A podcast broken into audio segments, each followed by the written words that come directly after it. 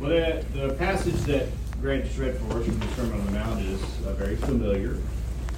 In this sermon, Jesus gives us an illustration that we can still grasp today, 2,000-ish years from when he gave his sermon. The idea of putting your light on a lampstand and not putting it under a basket.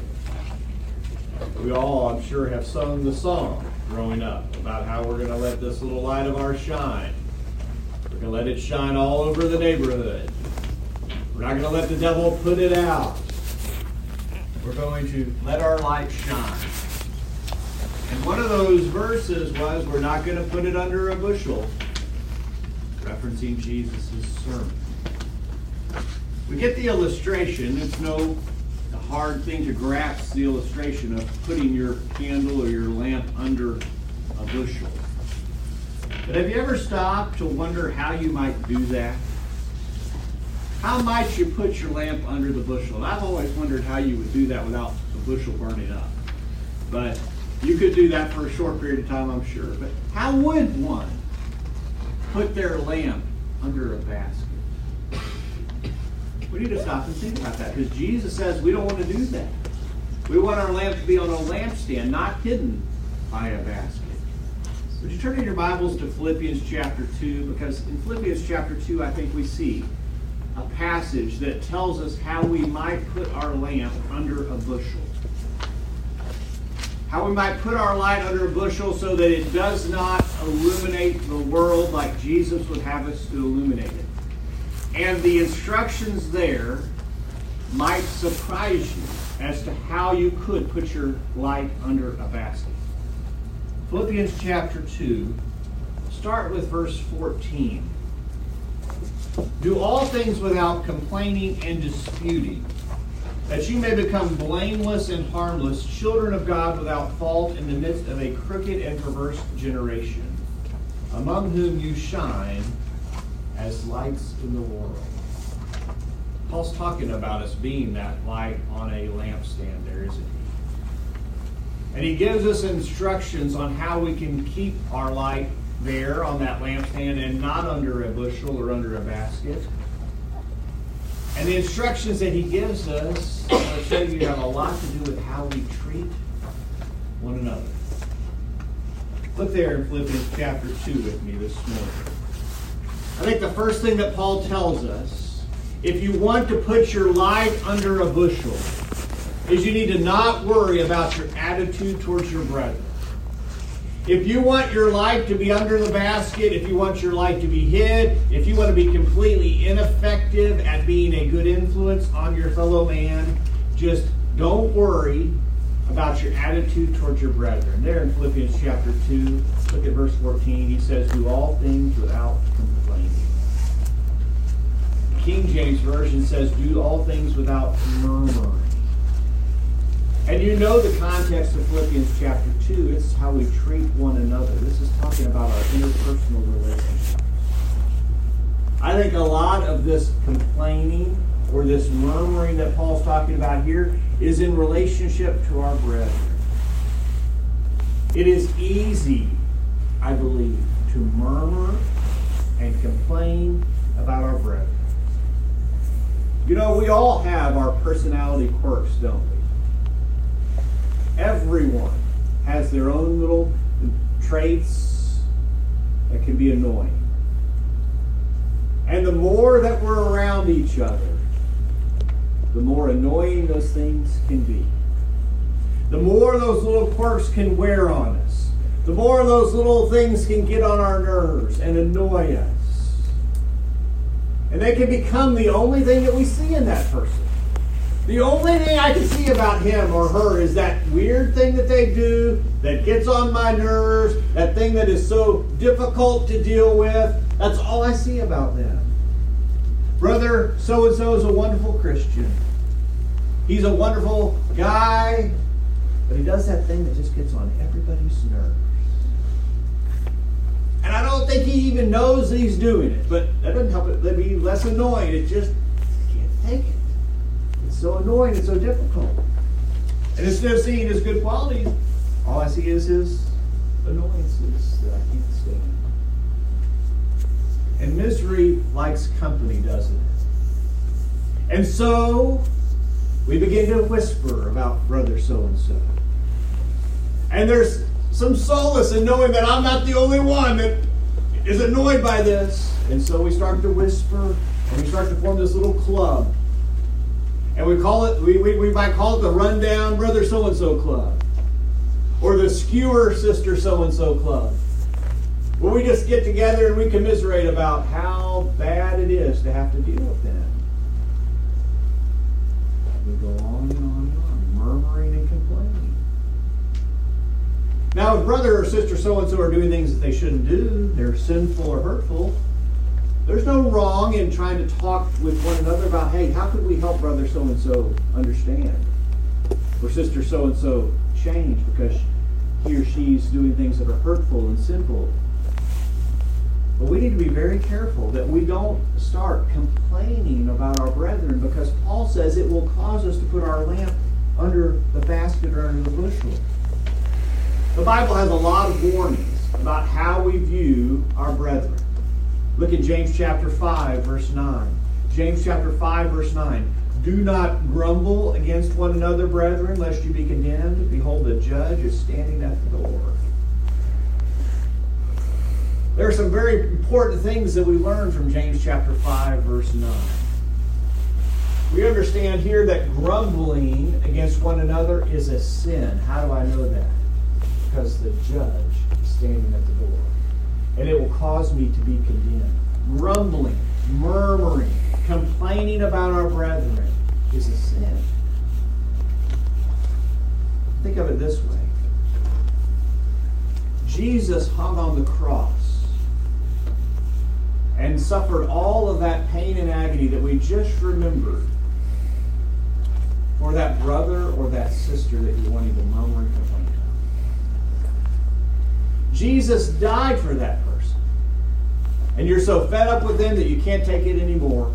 And you wish they just would get out of here. Jesus died for that person. And not only did he die for that person, he's standing just on the other side of the door. He loves that brother or sister that you're murmuring complaining about. And he's right there on the other side of the door knowing what's going on.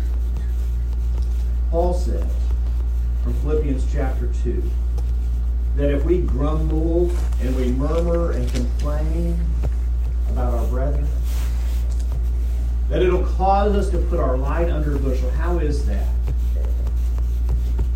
Because this type of murmuring and grumbling and complaining about our brethren is just like any other type of murmuring and grumbling and complaining. It will consume us. It will take us over. It will become a habit that all we can do is murmur and grumble and complain. It'll turn us into negative, bitter people that no one wants to be around. And it'll be the only thing that people notice about us. Yeah, sister so-and-so has that annoying little quirk. And that's all you can see about her. The only thing people will be able to see about you is that you're a bitter, murmurer, and complainer about others. And what others to do, what nothing to do with you, it'll completely destroy your influence. If you want to put your light under the bushel, just don't worry about your attitude towards brethren, Paul's telling us here. Here's something else I think he is telling us. That if you want to put your light under a bushel, don't worry about how you interact with your brethren.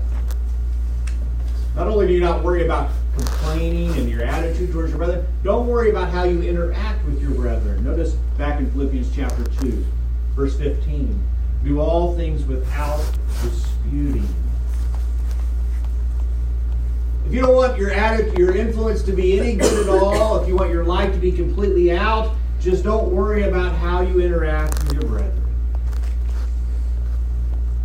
You know, we're going to disagree with our brethren on certain things. We're going to have differing opinions. We're going to have differing judgment calls. We all have to make judgment calls in our lives about the things that we're going to do. And we're going to differ on that. You're going to decide that certain things are advisable for you and for your family and for your children that I would say are not advisable areas, things in the area of judgment. We're going to make different opinions and different decisions on those things. We're going to make different, have different scruples. There are going to be things that I think are just not the right thing to do in the matters of scruples. And you may have a different scruple than I do. The landscape of this church, the fact that we're going to have different opinions and judgments and scruples, that's nothing new. It's not limited to the church here at South Franklin. We might have differences in opinion and judgment and scruples. It's been going on for thousands of years. It's always been this way. It was that way in the church at Rome. In Romans chapter 14, verse 1, receive one who is weak in the faith, but not to disputes over doubtful things. They had differences in opinion and judgment and scruples in the first century church. They were told not to dispute about that. Don't dispute over things that are matters of conscience. There's no benefit. One brother can have a difference of opinion about a matter of conscience. He may decide that he doesn't want to do something as a matter of his conscience that the scriptures don't say is wrong. We need to be careful that we're not disputing over that, because it can cause our life to be put under a bushel. But you know, when there's a sore spot, we like to poke at it, don't we? You ever wake up with a sore neck? What do you do all day when you have a sore neck? You're pushing on it, aren't you? Push on. Maybe if I push on it just right, it'll go away. And don't we do that in the church? When there's a problem that's sort of a difference in opinion or judgment, we sort of poke at that. Maybe if I poke at that, I can get him to not have that scruple anymore. Maybe if I poke at it, if I push at it, if I scrape at it a little bit, maybe he'll stop having that judgment that's different than mine, or that opinion is different than mine. Paul says, don't be disputing. Don't be disputing on things at the end of the day that don't really make a difference one way or the other. They're just a sore spot. Maybe he or she doesn't agree with my understanding of it. That doesn't really matter. Maybe I think it never rained before the flood, and he thinks it did rain before the flood. And maybe I'd really like to convince him that it never rained before the flood. And I'd like him to know how much I know that shows that it never rained before the flood. At the end of the day, does it matter? Do we need to be disputing over things like that? Maybe it's clear to me that Paul's thorn in the flesh was he had bad eyes. And I could show you a list of passages that show that Paul had bad eyes, and you need to think that that's his thorn in the flesh. What do you think? We need to be disputing over that. This is serious matters. When we start to dispute about things that are of no consequence, it can consume us. All our interactions with brother so-and-so, with whom we disagree, are clouded by these disputes that we have over things that don't matter. And I'm not saying that we don't worry about matters of consequence and matters of doctrines, but we've got to be careful about disputing about things that don't matter. And make sure we're not disputing. Paul says it will destroy our influence. It will become the focus of our lives. It will keep us from being the light that God wants us to be. Paul goes on in Philippians chapter 2, and he says, if you want to make sure that your light is under a bushel, you need to not worry about how you treat your brethren. Back in Philippians chapter 2, look at verses 14 and 15 again. He says that we should do these things that we might be blameless and harmless. Blameless and harmless. You know, the way that we treat others can cause serious harm. And we work on this with our children, don't we? We tell our children that they need to be careful. Maybe with the way that they say things to others. perhaps their siblings. They need to be careful about how they use their tongue when they're talking to their siblings or to their friends, or how they act to their friends or their siblings, and not to exclude other people, because when you exclude people, that can really hurt them. We teach our kids this. And we tell our kids, you know what? You could hurt someone really bad by the way you treat them. And you might cause them to have scars that they carry with them all the way up into adulthood. There are adults today, old people today, who are walking around with scars because of how they were treated as a kid from their friends and from their siblings. We tell our kids this. We want them to understand that.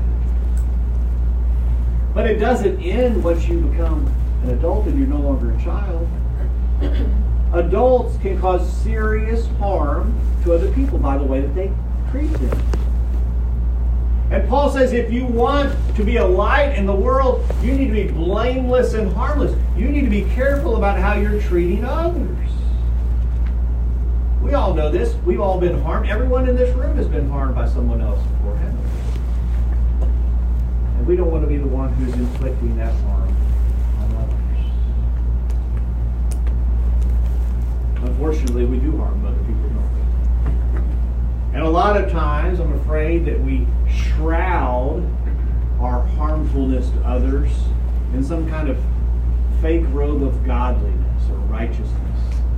That I'm justified in treating him or her bad because of some reason that I've formulated in my mind that it's okay to do that. I'll tell you, it's dangerous. It's harmful.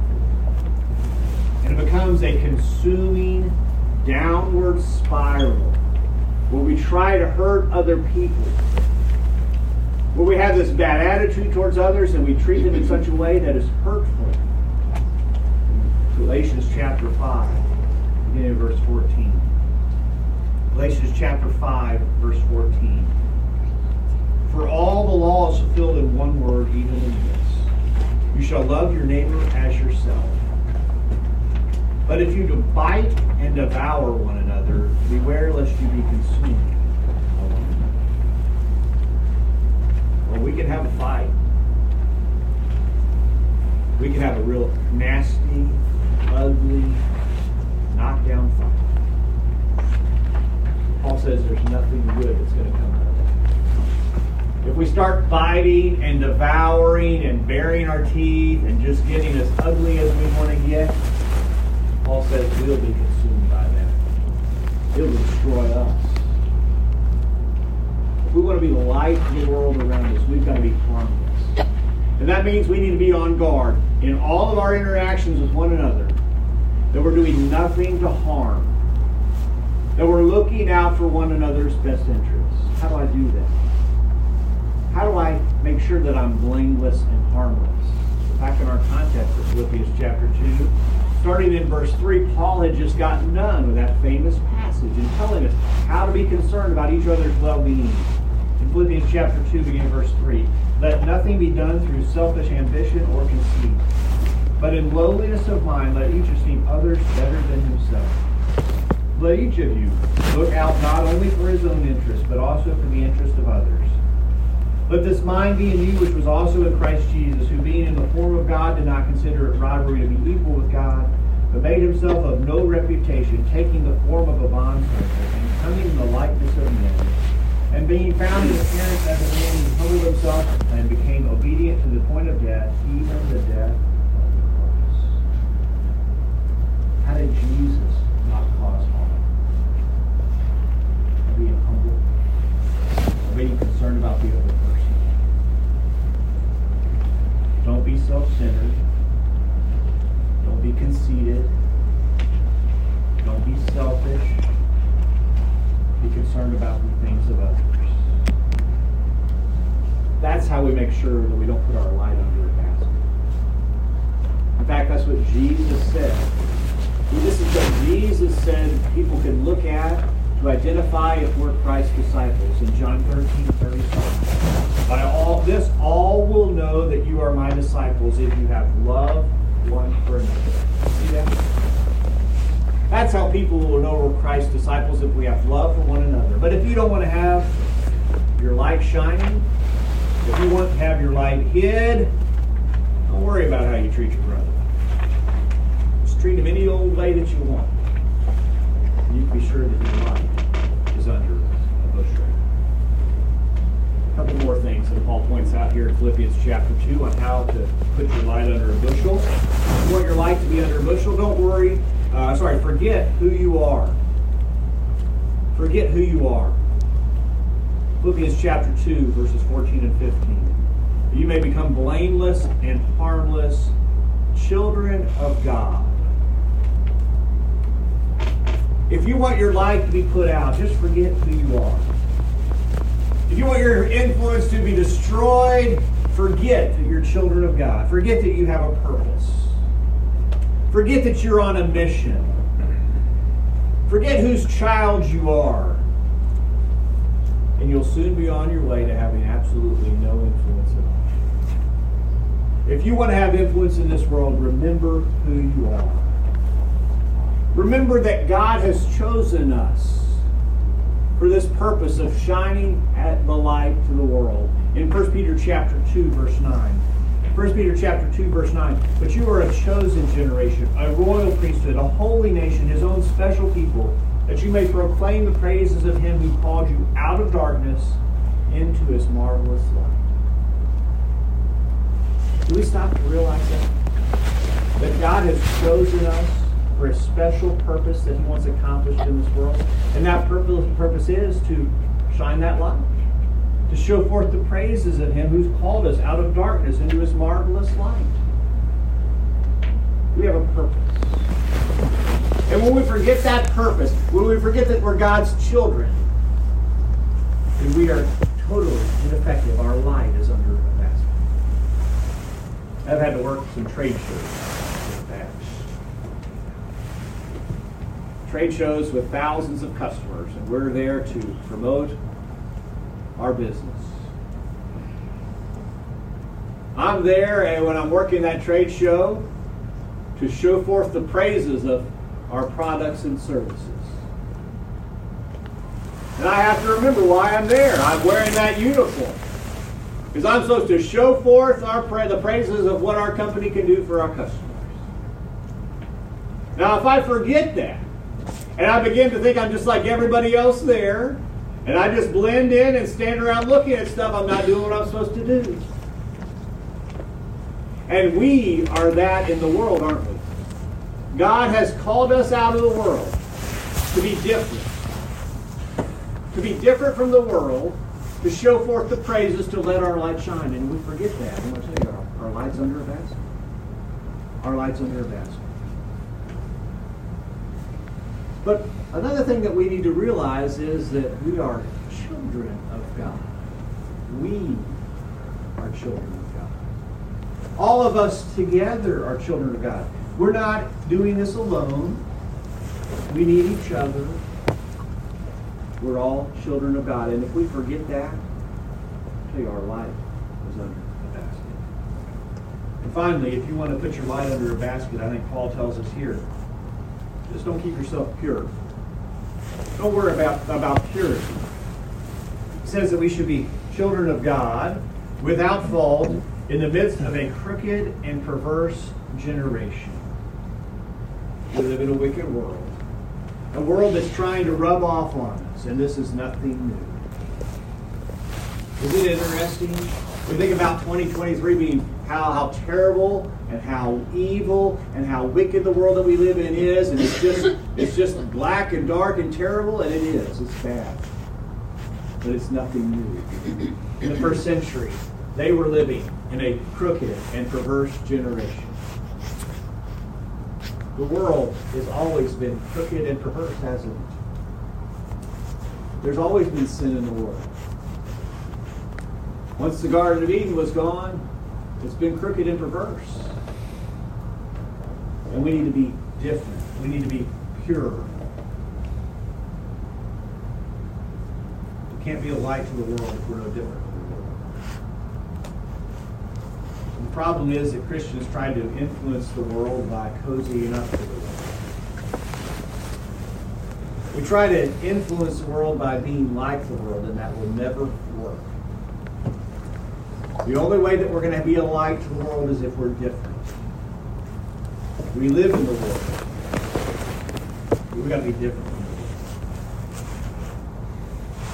And when we don't live like we should, specifically in how we treat our brethren, I want to tell you we're no different than the world. And when the world finds out that Christians are fighting with each other, when people who don't want to live right find out that Christians aren't acting like they should towards their brethren, you better believe that those people are going to get every bit of mileage out of that they can. Every bit of mileage. And you've heard it, haven't you? Well, I don't want to be like them because they just fight and fuss. And I'm out drinking and carousing and doing all kinds of stuff, but those people over there in church, they're not acting like they should. Well, that's true. If they're not acting like they should, they're not being the light that they should be. Now, that doesn't justify this guy for doing whatever he's doing. I'll tell you, that light is under a basket if we're not living like we should towards one another. If you want to put your light under a basket, under a bushel, don't worry about your attitude towards your brethren. Don't worry about how you interact with your brethren. Don't worry about how you treat your brethren. You are pure. And just don't worry about being pure. And if you'll do that, I can guarantee you, just as Paul guaranteed, your life will not shine. It'll be in your past. I want to influence or ruin our influence with the world. We can do so very just not being careful about how we interact. How is your light this morning? Let me tell you, if you're not living for Christ, if you've not submitted to Him, your light is not shining. And we live in a dark and wicked world that desperately needs the light of the gospel. Desperately needs God's light shining in this world.